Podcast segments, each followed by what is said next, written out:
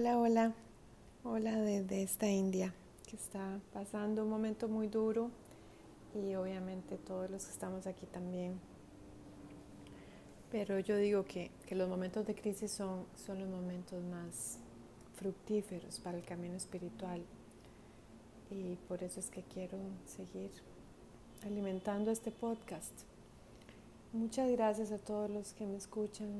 Este podcast está creciendo muchísimo, ya, ya, ya más de 600 personas que lo han escuchado en todo el mundo, principalmente en Latinoamérica, en España, en Estados Unidos también, aquí en India, vean qué interesante. Y yo sé que por estar en español, digamos que limita la, la audiencia, pero precisamente es porque quiero que, que sea la, la audiencia de hombres y mujeres latinoamericanos y hispanoamericanos que, que al igual que yo están sufriendo esta alineación por parte de sus exparejas, esta violencia vicaria, usando a nuestros niños como instrumentos de odio y interponiéndose ellos para interferir en las relaciones y obstaculizarnos el vínculo, que es un vínculo sagrado, sea con papá o con mamá, es una relación vital para el crecimiento emocional de todo niño, de toda niña en este mundo. Muy bien.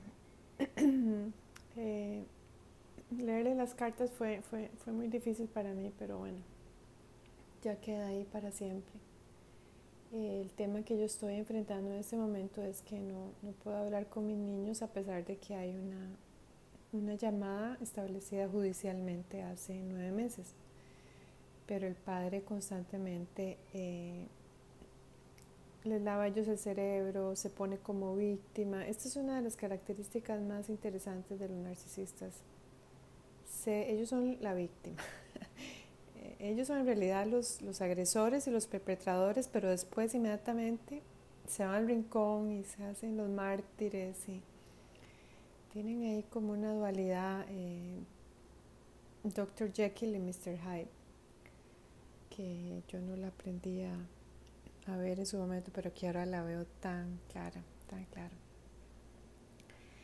Y la jueza fue muy clara en que la llamada tiene que realizarse con la mamá.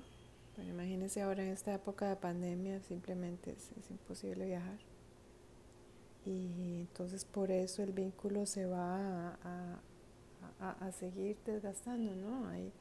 gracias ahora, ahora tenemos videollamadas, nosotros habíamos pedido que al niño mayor, a Gael, que ya tiene 13 años, yo le compraba un celular y ella tenía comunicación independiente conmigo, pero la interferencia sigue siendo tanta, tanta y vean que se les caen los argumentos, porque por un lado dicen que los niños no tienen que tener celular, que los niños están muy jóvenes para tener celulares y, redes sociales, y por otro lado les abren redes sociales en sus nombres a los niños y les manejan las redes sociales, y ellos son los que escriben, los alienadores, y ponen fotos y se ponen ellos como, como los salvadores. Qué, qué importante es en todo esto tener uno la mente fría y calma porque así es que uno puede identificar estas maniobras. Si uno está eh, de alguna manera ansioso o, o asustado, no las puede identificar. Y dentro de todo lo que yo pienso, pero a diario, de cómo, cómo acercarme a mis niños, eh, cuando esta presencia estas presencias nefastas están impidiendo nuestra conexión. Siempre llegan ángeles que me ayudan a, pensar diferente. Uno de esos ángeles es mi esposo. Yo siempre le estoy contando, ¿verdad? De, lo que está sucediendo en el caso. Estábamos muy felices el, el viernes pasado porque la jueza reafirmó que la llamada se tiene que realizar y que el padre deje de interferir. Pero bueno, eh, lo que me dijo mi esposo es que tenía que buscar ayuda profesional para poder comunicarme con unos niños que ya no son los niños que yo crié y que vivían conmigo, que son unos niños alienados, que son unos niños que han jugado con sus mentes tiernas y que les han implantado información muy tergiversada sobre su mamá y que le siguen alimentando el odio hacia mí de maneras indirectas. Eh, los alienadores son muy, muy inteligentes y no lo van a hacer así de manera obvia, lo hacen de forma solapada, tienen conversaciones donde saben que los niños están escuchando y los niños, mis niños son muy inteligentes, están siempre escuchando. Y así fue como gracias a una querida amiga psicóloga eh, encontré un especialista en niños alienados. Ayer tuve mi primera sesión con ella por Zoom. Y esta psicóloga me, me va a ayudar, me va a ayudar a transitar este, este viaje de estar alienada de mis niños. Me explicó muchas cosas de cómo ellos están pensando, de cómo les han maniobrado su mente y su corazón. Y nos vamos a ver una vez a la semana. Y esto me dio, de verdad, me dio mucha contención por un lado y también me dio mucha información. Eh, lo más importante en estos casos es intentar restablecer el vínculo y la parte afectiva. Y estos niños tienen una herida abierta. En el caso de mis niños, eh, le suplantaron a su madre con una madrastra y se la están trepanando, se la, se la están incrustando a estos niños en el corazón donde ya había una mamá. Porque no es que nosotros no tuviéramos un vínculo, teníamos un vínculo fuertísimo. O sea, esos niños eran mi vida. Y, vivimos muchos años juntos y hicimos muchas cosas juntos y son tantas. Me, puso ayer, ven qué lindo, a, a recordar las rutinas que teníamos nosotros. ¿Cómo era un día en mi vida? Por ejemplo. Entonces, eh, yo me levantaba muy temprano siempre porque cuando ya ellos se levantaban, todo se activaba y hacía mi práctica cuando ellos todavía estaban dormiditos. Pero siempre era Matías o Teo que se levantaban más temprano que los hermanos y se venían y se echaban en mi mat como un perrito.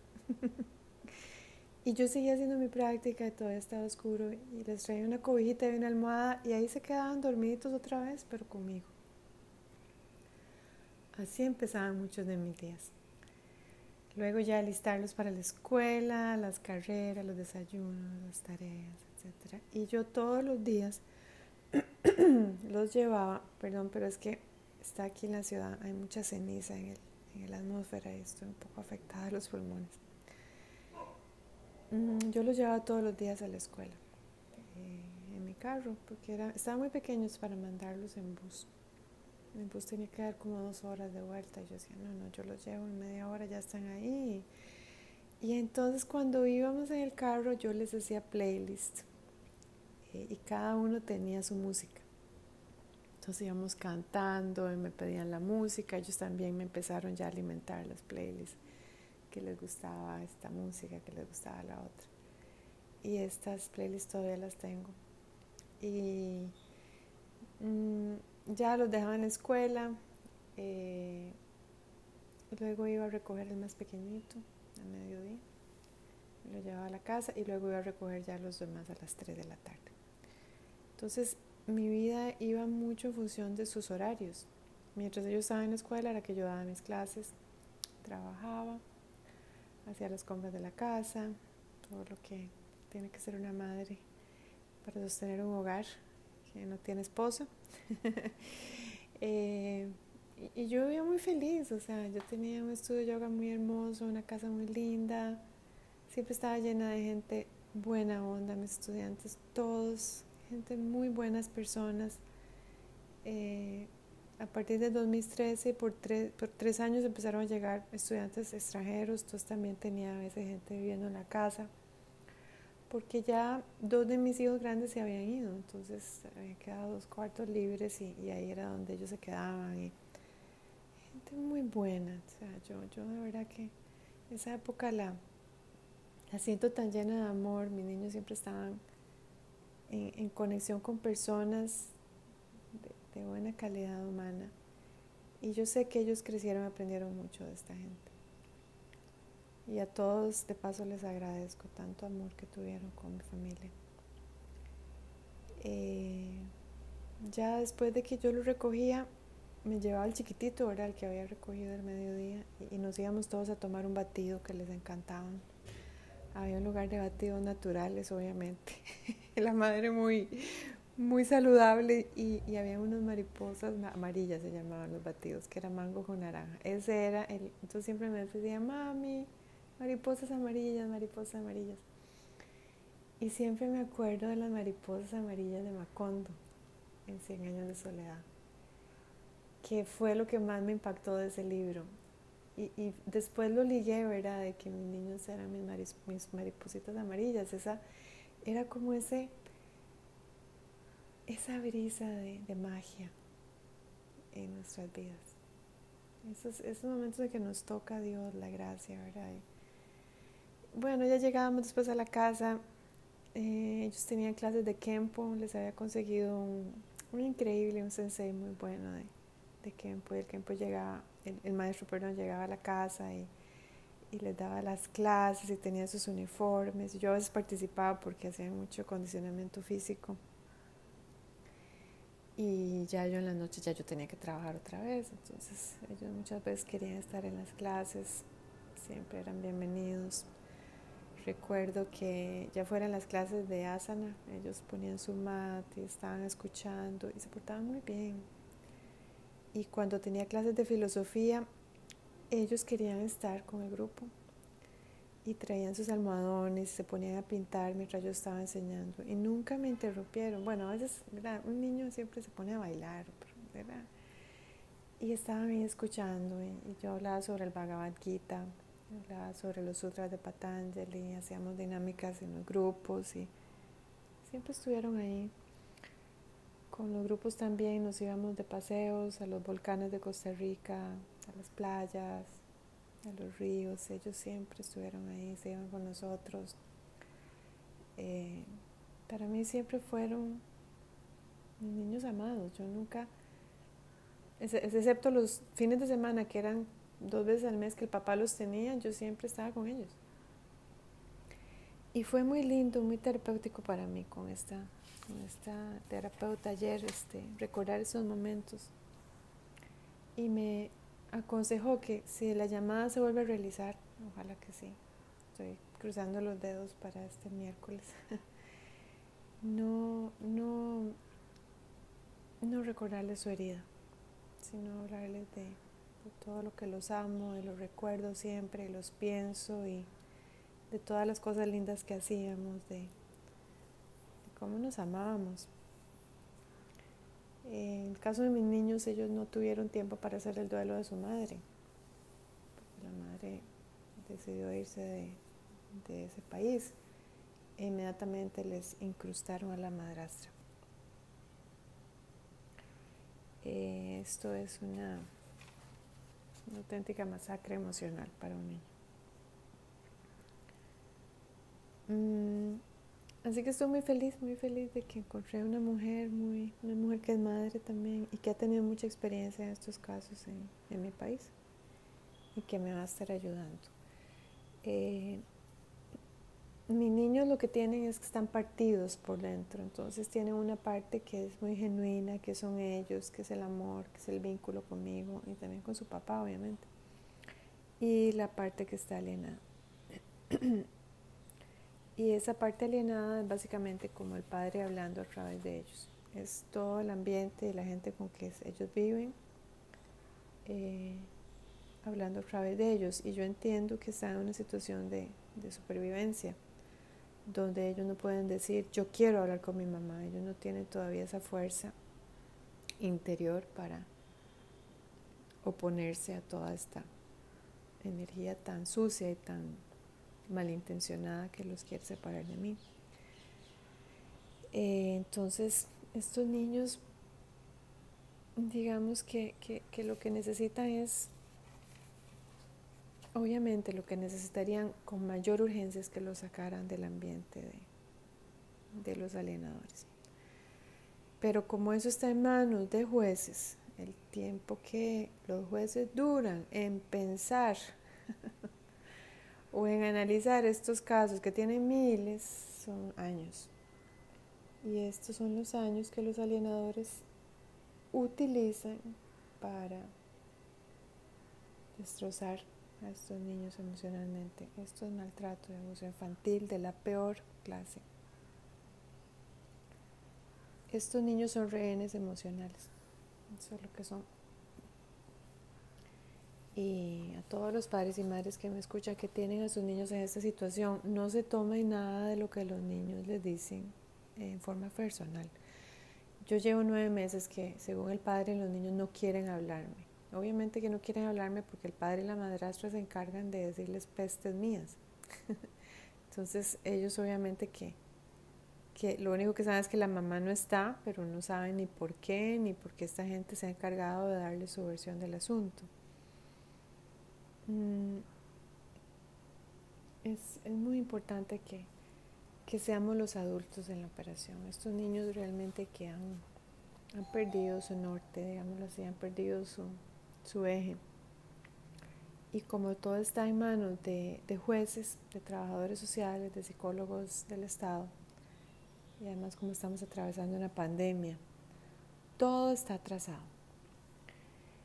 Yo les digo que yo tengo pocas esperanzas para mi caso. Yo todo esto lo hago porque yo sé que mi lucha va a tener algún impacto a futuro, aunque no tenga impacto para mi caso, porque ya mi hijo mayor tiene 13 años y a los 18 ya él está libre de decidir, incluso a los 13 años ya él puede decidir con quién quiere vivir. Así es la ley, pero ¿qué pasa si un niño ha crecido con alienadores? ¿Qué va a decidir? Obviamente que va a decidir en pro de los alienadores. Y yo siempre me he preguntado qué hubiera pasado si yo me hubiera quedado en Costa Rica.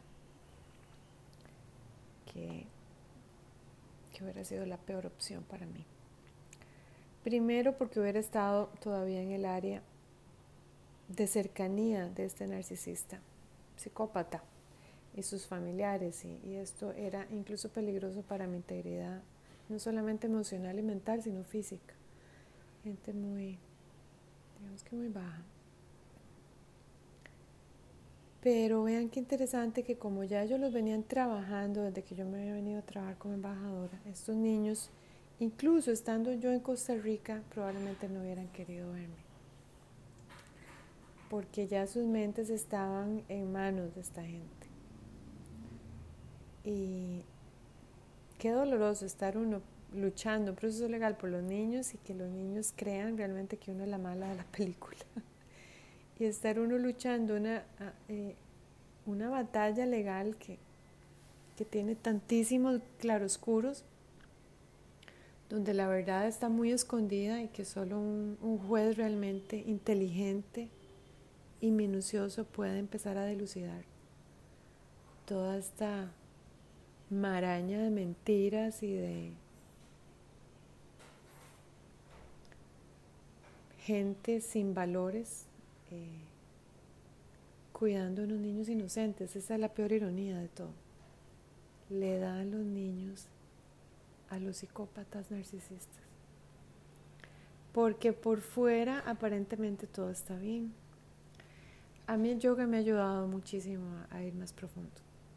Ya yo no me creo nada de, las fotos que aparecen. Algo que me dijo esta psicóloga que fue muy, muy interesante fue que en Francia cuando hay un juicio de custodia abierto, no se pueden postear fotos de los niños en, redes sociales, porque ya se ha este, comprobado que los alienadores tienen esa táctica de poner a los niños felices, de ponerse ellos como los salvadores, de que todo es perfecto, que son la familia, y esto es totalmente eh, falso. Eh, hoy en la mañana recibí un correo de, esta persona, de este ser, donde, ¿verdad? De nuevo se victimiza, que pobrecito él, que está cuidando a los niños. Y yo lo que le contesté fue, qué raro, no parece que te acordás de quién fue el que inició todo este caos, ¿verdad? Es, es como que tiran la puñalada y después se hacen los pobrecitos. Qué, qué bendición para mí es, en este momento de mi vida poder ver las cosas con claridad. No, no les puedo explicar. Independientemente del desenlace de esto, para mí ver las cosas con claridad es un gran regalo. Me da mucha paz porque ya, ya, no, me, ya no le creo nada. En otro momento tal vez me hubiera sentido culpable o me hubiera sentido mal o me hubiera afectado. Ya no. Ya, ya veo que son palabras de un ser que no tiene ni alma ni corazón y que así tienen que tomarse. Entran por un oído y salen por otro. Entonces, en este podcast lo que me gustaría es eh, compartir algunas cosas que yo he aprendido en mi propio proceso que tal vez le pueda servir a alguien allá, donde quiera que estén. Y para que el proceso sea más llevadero. Esto es un proceso de años. Eso es lo, lo más importante de entender. Esto no es un proceso que se resuelve de un día para otro. Vean que incluso si, si, hubiera un acuerdo, digamos, eso sería como un milagro con, con los exparejas, donde ya se acuerda cómo se va a distribuir el tiempo con los niños y las responsabilidades, etcétera, etcétera, vamos a recibir a niños que son eh, como sobrevivientes de una guerra. Eh, y nosotros también, como padres y madres alienados. Entonces es muy importante que, que nos tengamos mucha paciencia y compasión y que nos cuidemos nosotros mismos. Porque hay una tendencia ahora a estar todo el día pensando en el caso y en la expareja y que se vuelve una cuestión como un poco obsesiva. Aquí es donde a mí me ha ayudado muchísimo mi trabajo. Eh, yo trabajo con gente y cuando tengo el privilegio de escuchar la historia de alguien, es, es para mí una sanación porque yo sé que todos estamos dando una batalla muy intensa, todos en este momento en el mundo como está, 2021. Y, y cada historia es como un bálsamo para mí, porque me ayuda mucho a salirme de mi propia historia y de mi propio drama. Vean que a nivel espiritual todo, todo está como sucediendo en la superficie. Eh, lo que es realmente importante es la enseñanza que estamos recibiendo sobre el amor. Y a veces tenemos que, atravesar experiencias muy difíciles para comprender que el amor eh, es más que todo ese montón de, rollos y de pleitos y de conflictos. Eh, esa capacidad de ir hacia adentro y, sumergirnos en, en, la esencia de quien realmente somos, más allá de estos dramas, es muy importante. Eso yo lo he aprendido a través de mi práctica de yoga. Entonces, desde hace muchos años, desde hace casi 20 años que yo estoy en esto. Y al principio fue muy difícil, o sea, yo estaba totalmente identificada con mi personalidad. Yo no sabía que había algo más. Por eso es que ese aprender a, a, entender que hay un observador omnisciente, un testigo siempre de lo que está sucediendo, eh, incluso en los momentos más dolorosos, esto me ha dado perspectiva, esto tal vez les sirva. Una práctica de meditación, una práctica de yoga, una práctica de servicio, donde uno se olvide un, rato de, uno mismo y, se interese genuinamente por otro, por otra. Es, muy sanador y es algo que, yo creo que todos los seres humanos deberíamos hacer en este momento de, crisis. Lo segundo es que eh, es muy importante decir no. Frente a un narcisista hay que decir no. Se nos van a tratar de meter por todas las esquinas, por debajo de la puerta, por las grietas. Porque como hemos vivido con ellos, nos conocen y conocen nuestros puntos débiles. Entonces, eh, tenemos que darnos cuenta que lo que ellos piensen de nosotros es lo que ellos piensan de nosotros desde su perspectiva narcisista. Porque esta gente tira muchas flechas, tratan de culpabilizar, tratan de victimizarse, tratan de juzgar. Y está en nosotros. Eh, que eso nos entre por uno y nos salga por el otro. O está también nosotros dejárnoslo ahí, rumiarlo, irnos para abajo, sintiendo que tal vez lo que ellos dicen es verdad. No es verdad. No es verdad. Estas son personalidades que lo único que quieren es usar a los demás, que tienen cero empatía y que lo único que buscan es su propia... Eh, victoria. Eh, no les interesa la forma en que la van a alcanzar, lo único que quieren es machacar. Entonces, esta capacidad de decir no, no contundente y de ser asertivos. Y bueno, yo realmente este, tengo todo mi respeto por aquellos padres y madres que viven en la misma ciudad, en el mismo país que esta gente.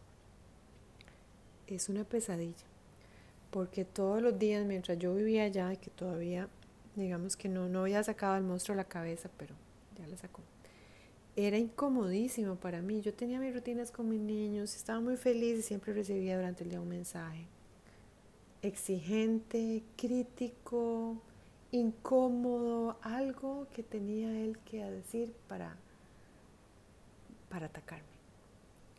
Y hasta ahora es que yo lo, lo, lo, ubico. En ese momento yo, yo lo leía y yo, yo creía que era cierto, que yo tenía que cambiar algo y que tenía que ser más de lo que estaba haciendo. Yo estaba manteniendo a los niños un 90%. Yo tenía a los niños en mi casa, los cuidaba, los llevaba, los traía, les pagaba todo. Y esta persona que hacía mínimo pero tenía una bocota. Y el problema no era él, el problema era yo. Que yo estaba escuchando a este insecto. Era mi problema. ¿Me entienden? Gracias a Dios todo eso cambió cuando puse siete mares de por medio con esta persona. Y pude ver su insignificancia. Y me pude dar cuenta de que yo estaba escuchando a un bug, a un bichito ahí que, según él, ¿verdad? Tenía púlpito.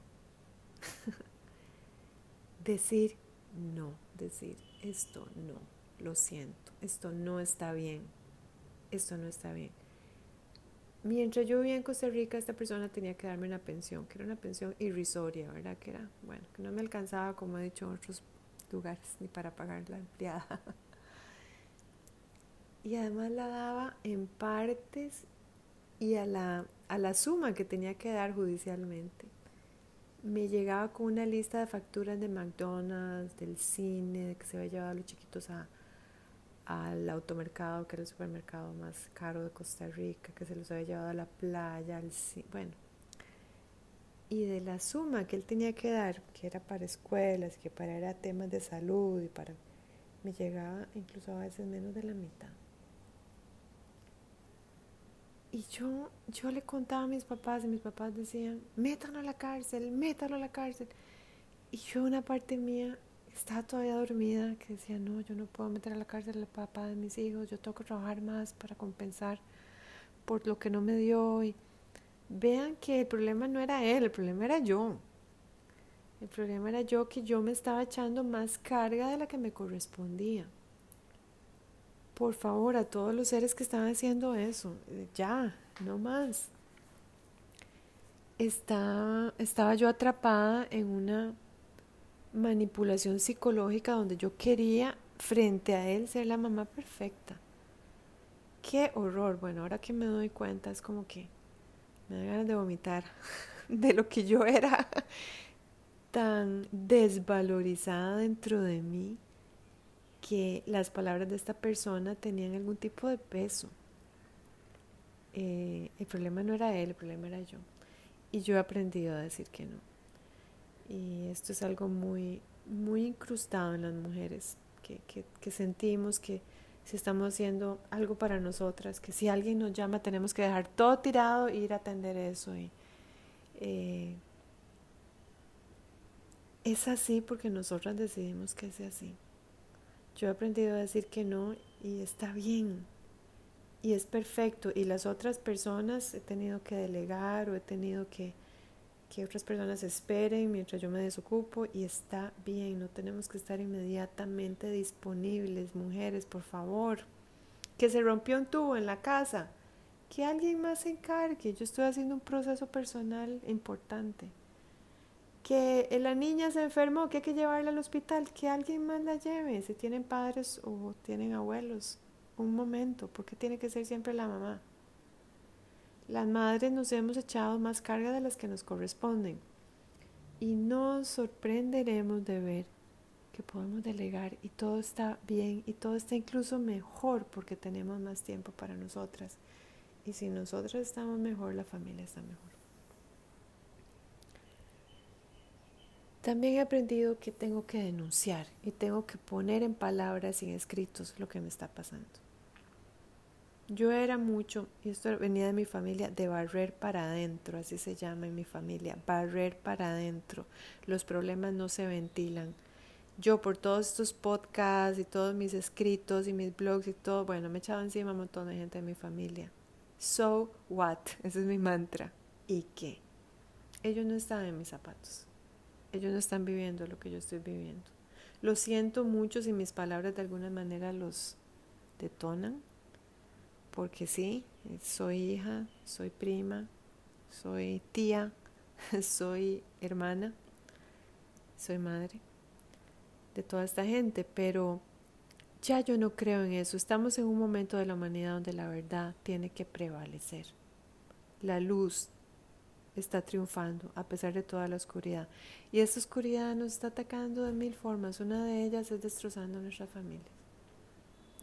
Entonces, a estos seres ingratos, inmorales, narcisistas, psicópatas, patológicos, vicarios, hay que denunciarlo con pelos y señales y no tengan miedo si están con un proceso judicial abierto, por favor, porque muchos me escriben, uy, no deberías escribir eso, te va a afectar en tu proceso.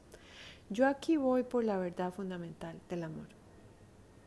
A mí, en última instancia, no me interesa lo que la jueza en Costa Rica decida. Yo sé que es lo correcto en este caso. Y ojalá que ella decida pro amor, pro revinculación de unos niños con su madre pro justicia. Pero ¿qué tal si no?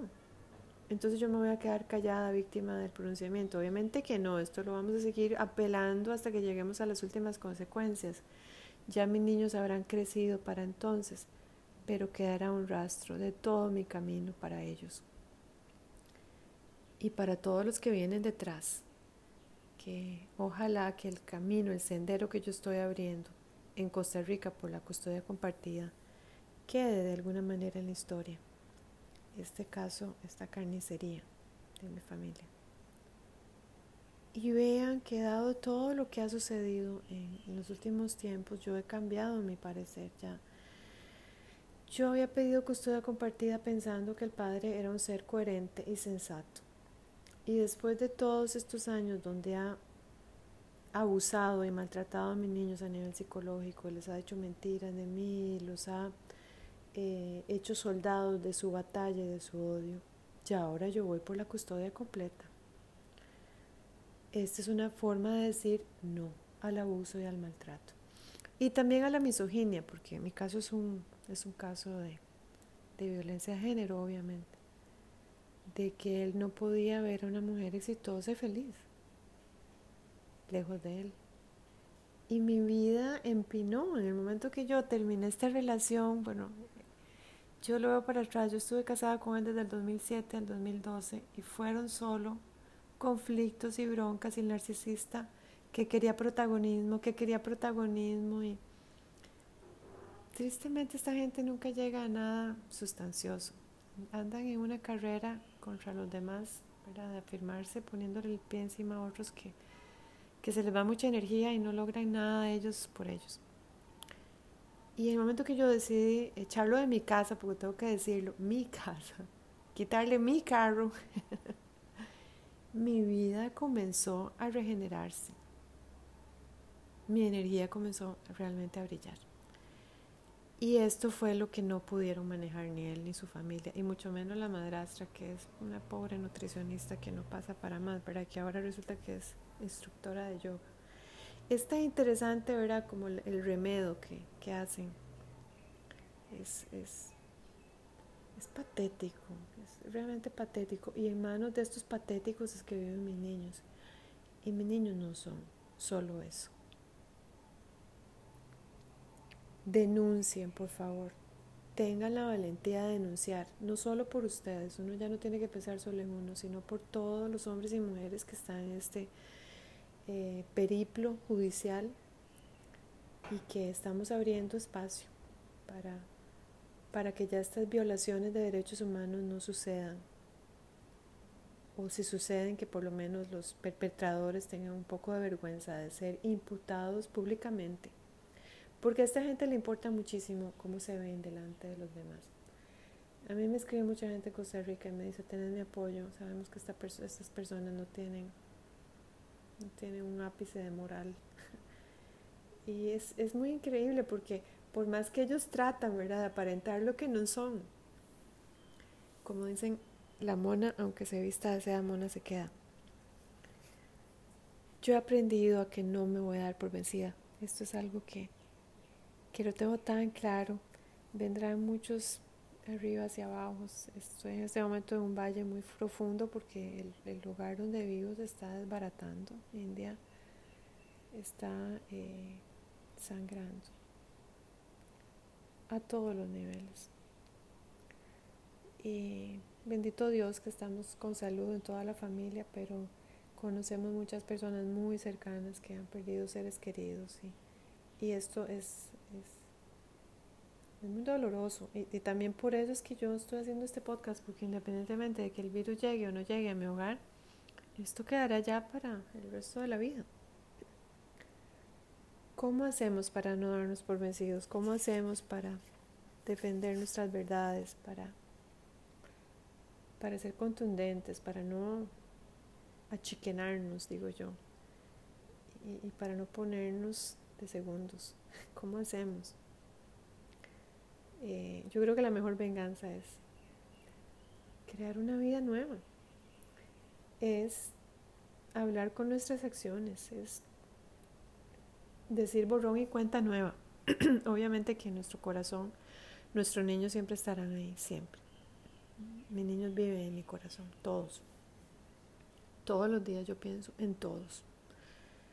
Y, los amo incondicionalmente, pero no puede ser que el amor por nuestros niños nos haga degradarnos a nivel humano. Y esto va para todos los padres y las madres. No puede ser que ese amor que, que, pretendemos mostrarle al mundo nos haga daño. Nosotros somos los adultos en la relación y tenemos que ser responsables por nosotros mismos, por nuestra salud mental, física, emocional. Y si un lugar o una relación nos hace daño, no podemos quedarnos ahí. Y yo sé que en el momento que uno ya se sale de eso, el universo no le responde. A mí me ha respondido de unas maneras tan increíbles. Vean qué lindo este. He estado trabajando con muchos grupos. El próximo lunes empieza un grupo nuevo. Todos estos estudiantes son ángeles para mí. Son, son seres con una luz, con una sabiduría que, que ya el, el, rol del papel del maestro perdón, y el estudiante ya ya no es tan, tan definido. Somos todos estudiantes, somos todos maestros. Eh, Dios me ha bendecido con una vida donde yo vivo en paz, donde mi esposo es un, es un hombre que, que me ha demostrado con sus acciones que me ama incondicionalmente. Eh, es un ser inteligente, es un ser reflexivo. Eh, Ven que me dio esta idea increíble, busca ayuda, busca asesoría. Alguien te tiene que ayudar a, revincularte con tus niños, eso no lo puedes hacer vos sola. Vos no entendés eh, las raíces de maldad que han, que han sembrado estos seres. Y muy importante, desconéctense del alienador. Desconéctense, usen a sus abogados, yo que tengo que escribirle a este ser para poder hablar con mis niños porque la jueza no me dio el permiso de que ellos tengan celular independiente. No puedo bypasearlo todavía a este ser.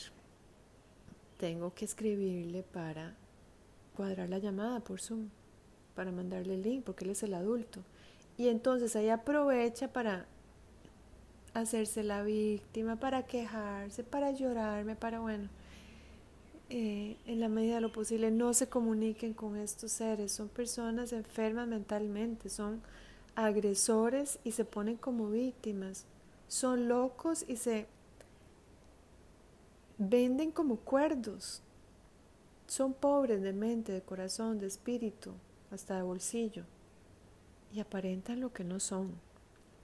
Y cuando ya uno lo vio, eh, quedarse uno ahí es, es, es una traición a quien uno es. Hagan vida nueva, papás y mamás alienados como yo, hagan vida nueva. Uno no sabe si Dios le tiene una pareja, eso no depende de uno. Pero si Dios le tiene una pareja que los ame, que los apoye, por favor, ábranse al amor. No tienen que ser mártires de nada. La vida dentro de todos sus bemoles es muy hermosa y, uno puede crecer en cualquier lugar en que uno esté, si uno tiene eh, esa intención. Es muy importante que, conecten con, con personas que están en su misma frecuencia.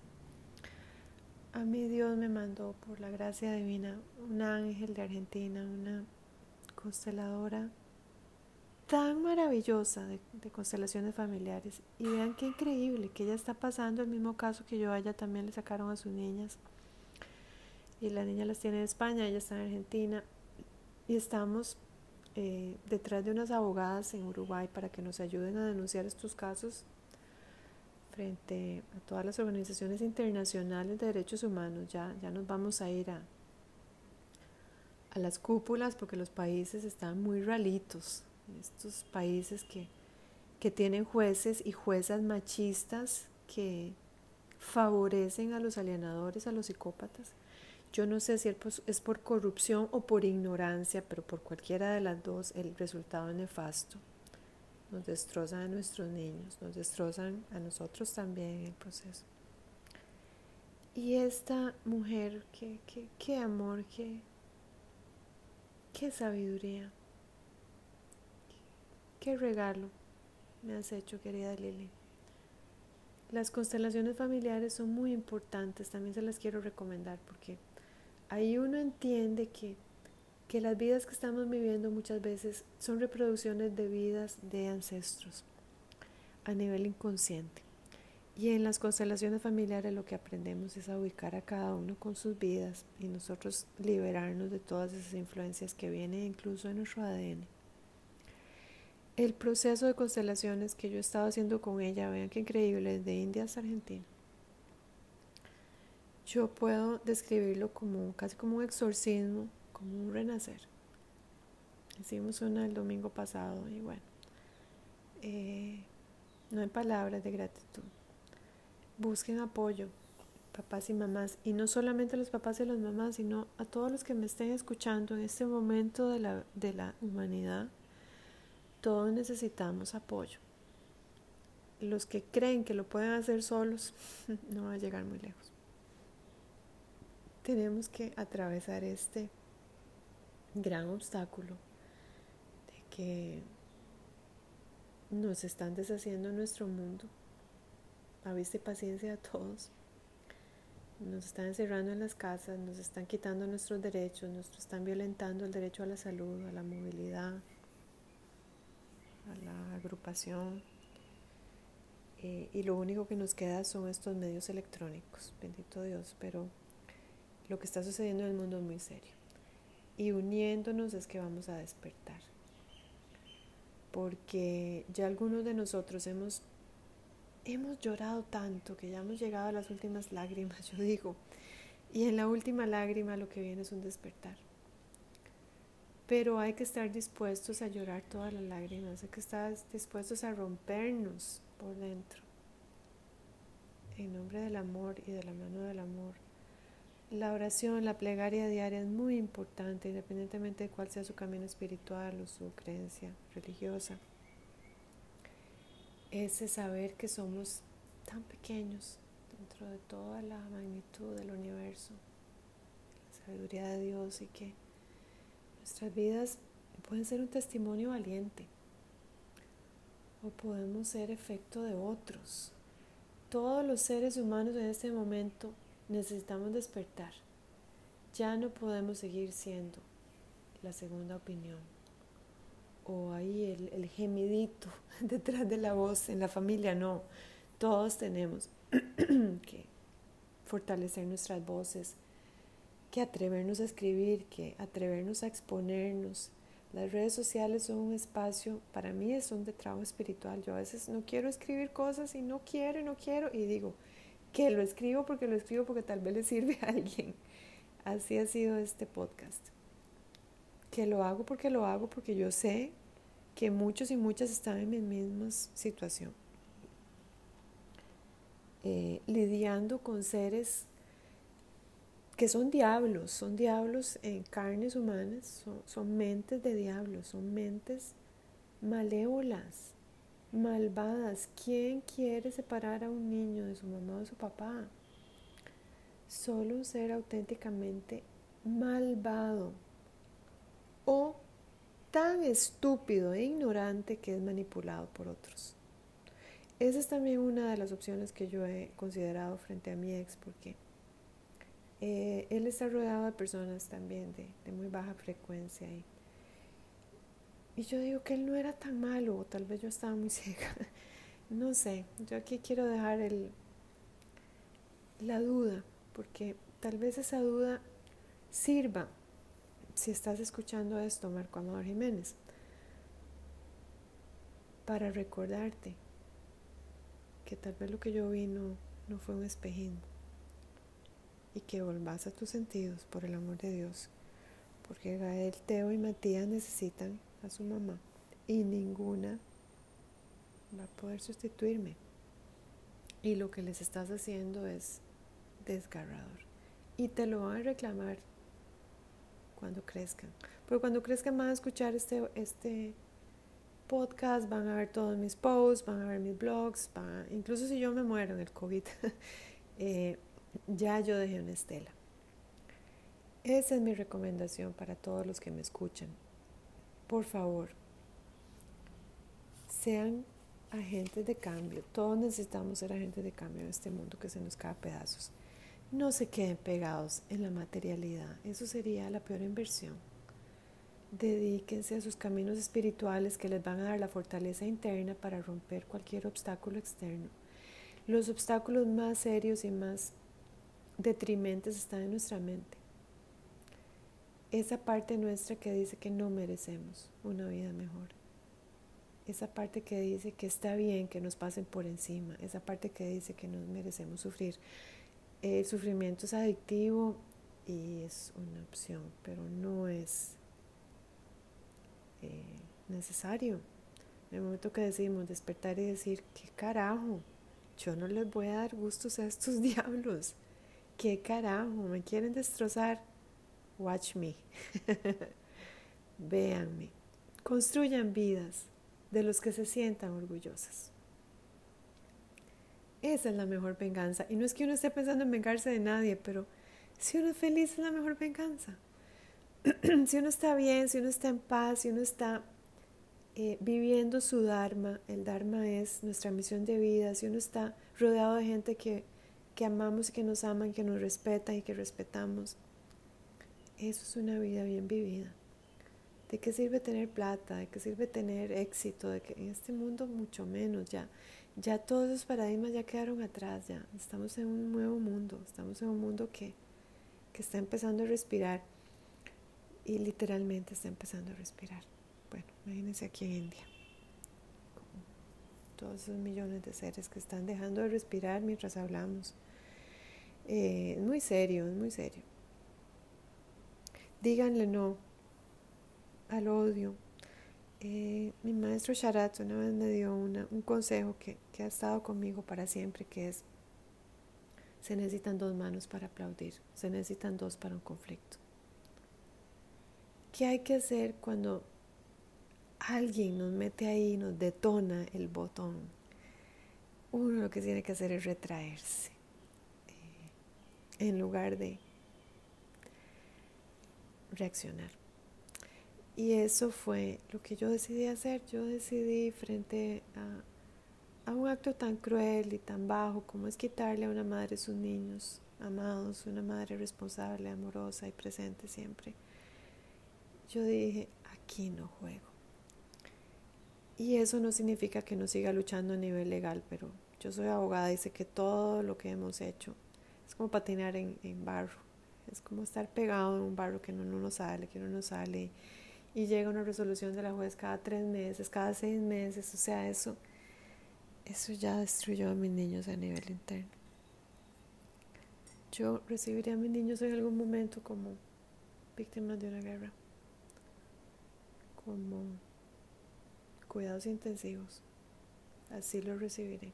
Y mientras tanto yo me estaré preparando para, para recibirlos, para cuidarlos, para ayudarlos en esta devastación de sus corazones, que es la misma devastación de muchos niños y niñas, huérfanos de padres y madres vivos,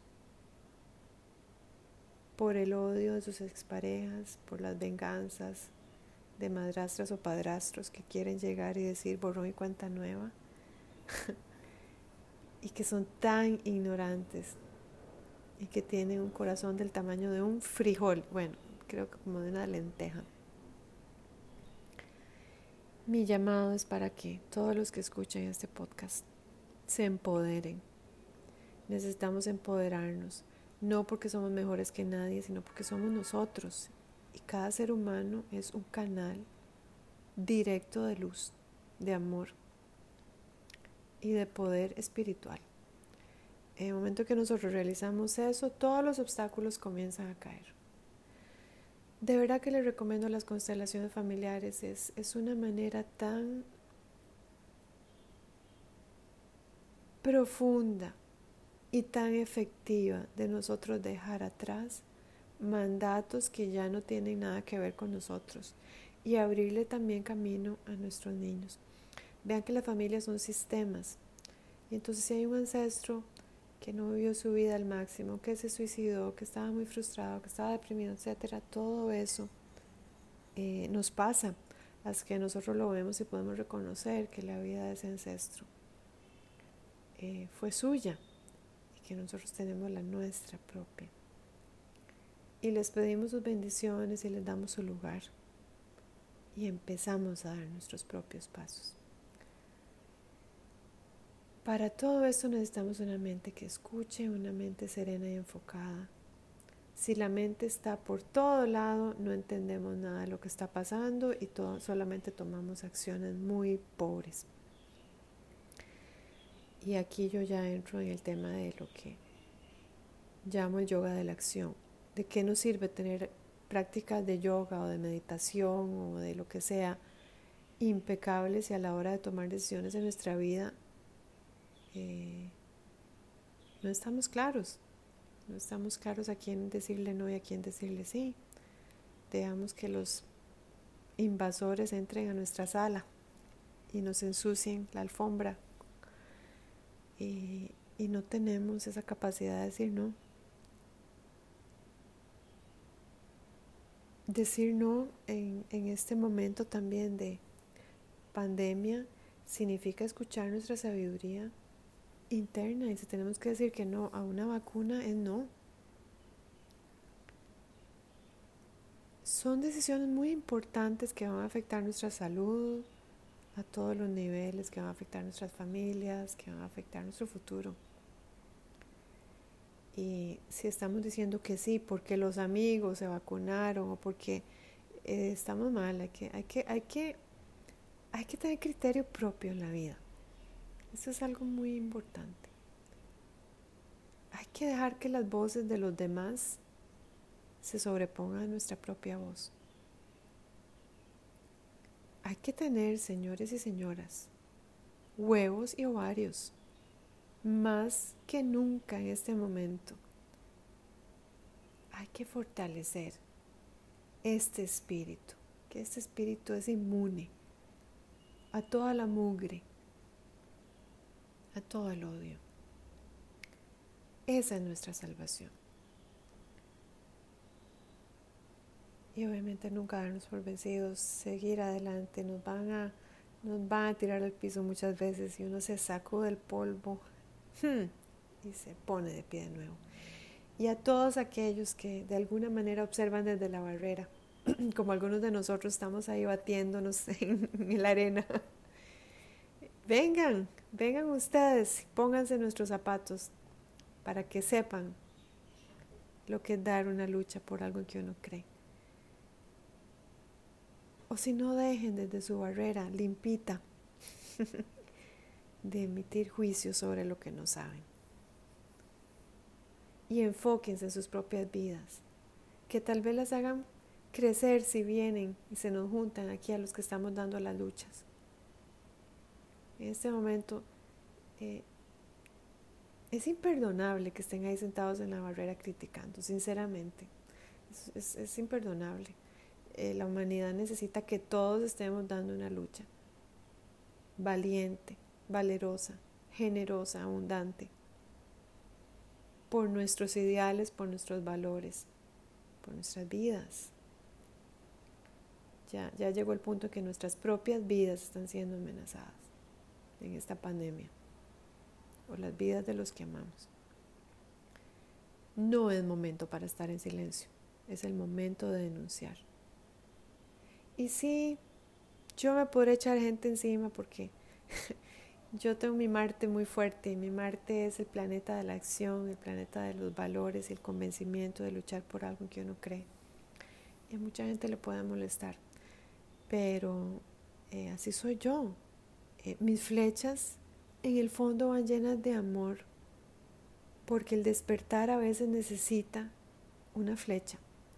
Los maestros Zen agarraban al estudiante a palos. Yo no soy así, pero bueno, tal vez mis palabras en algún momento puedan ser ese palo. Botaban al estudiante por el balcón. Se le paraban encima y le brincaban. Despierte, despierte. Yo desde India les digo, por favor, despierten, por favor, despierten.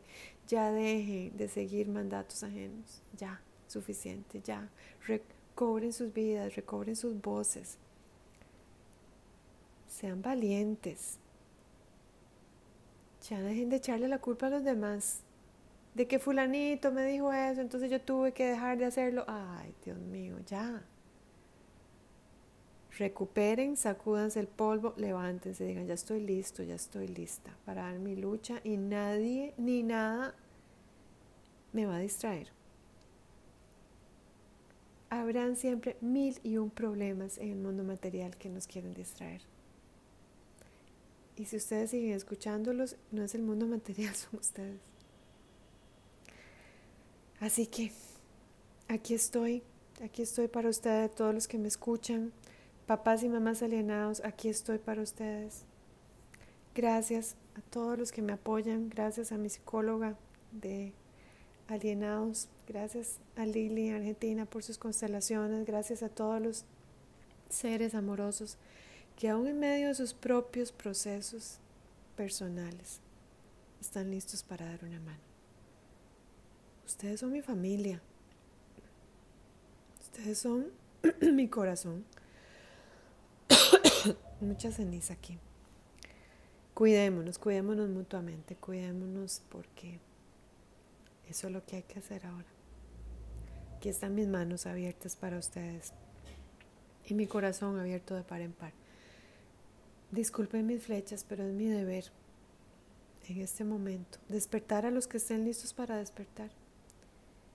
Y yo no voy a jugarle el jueguito a la ilusión de que, ay, pobrecita, sí te entiendo, qué horror, qué espanto. Yo no voy a hacer eso.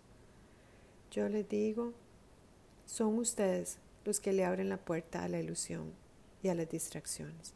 O son ustedes los que pueden cerrar y decir estoy listo, estoy lista y ya no me voy a contar más historias. El mundo me necesita. El mundo nos necesita a todos en este momento despiertos, presentes, calmados, serenos, solidarios. Y aquí quiero invitarlos porque este Viernes sábado vamos a hacer una maratón por India con varios de mis colegas. Estoy muy feliz, ya hemos recogido un montón de dinero para oxígeno, para una organización aquí de oxígeno en India. Así que únanse, donen por favor generosamente, el 100% de todo esto viene para India. El evento está en mi página en, en Instagram, Mariela Cruz Yoga, y el link está en mi bio. Y por favor compartan, compartan este evento con más personas para que tendamos la mano a esta India amorosa que nos ha dado tanto, que nos sigue dando tanto, sigue dando tanto en medio de su dolor y de su devastación. Muchas gracias a todos. Namaste.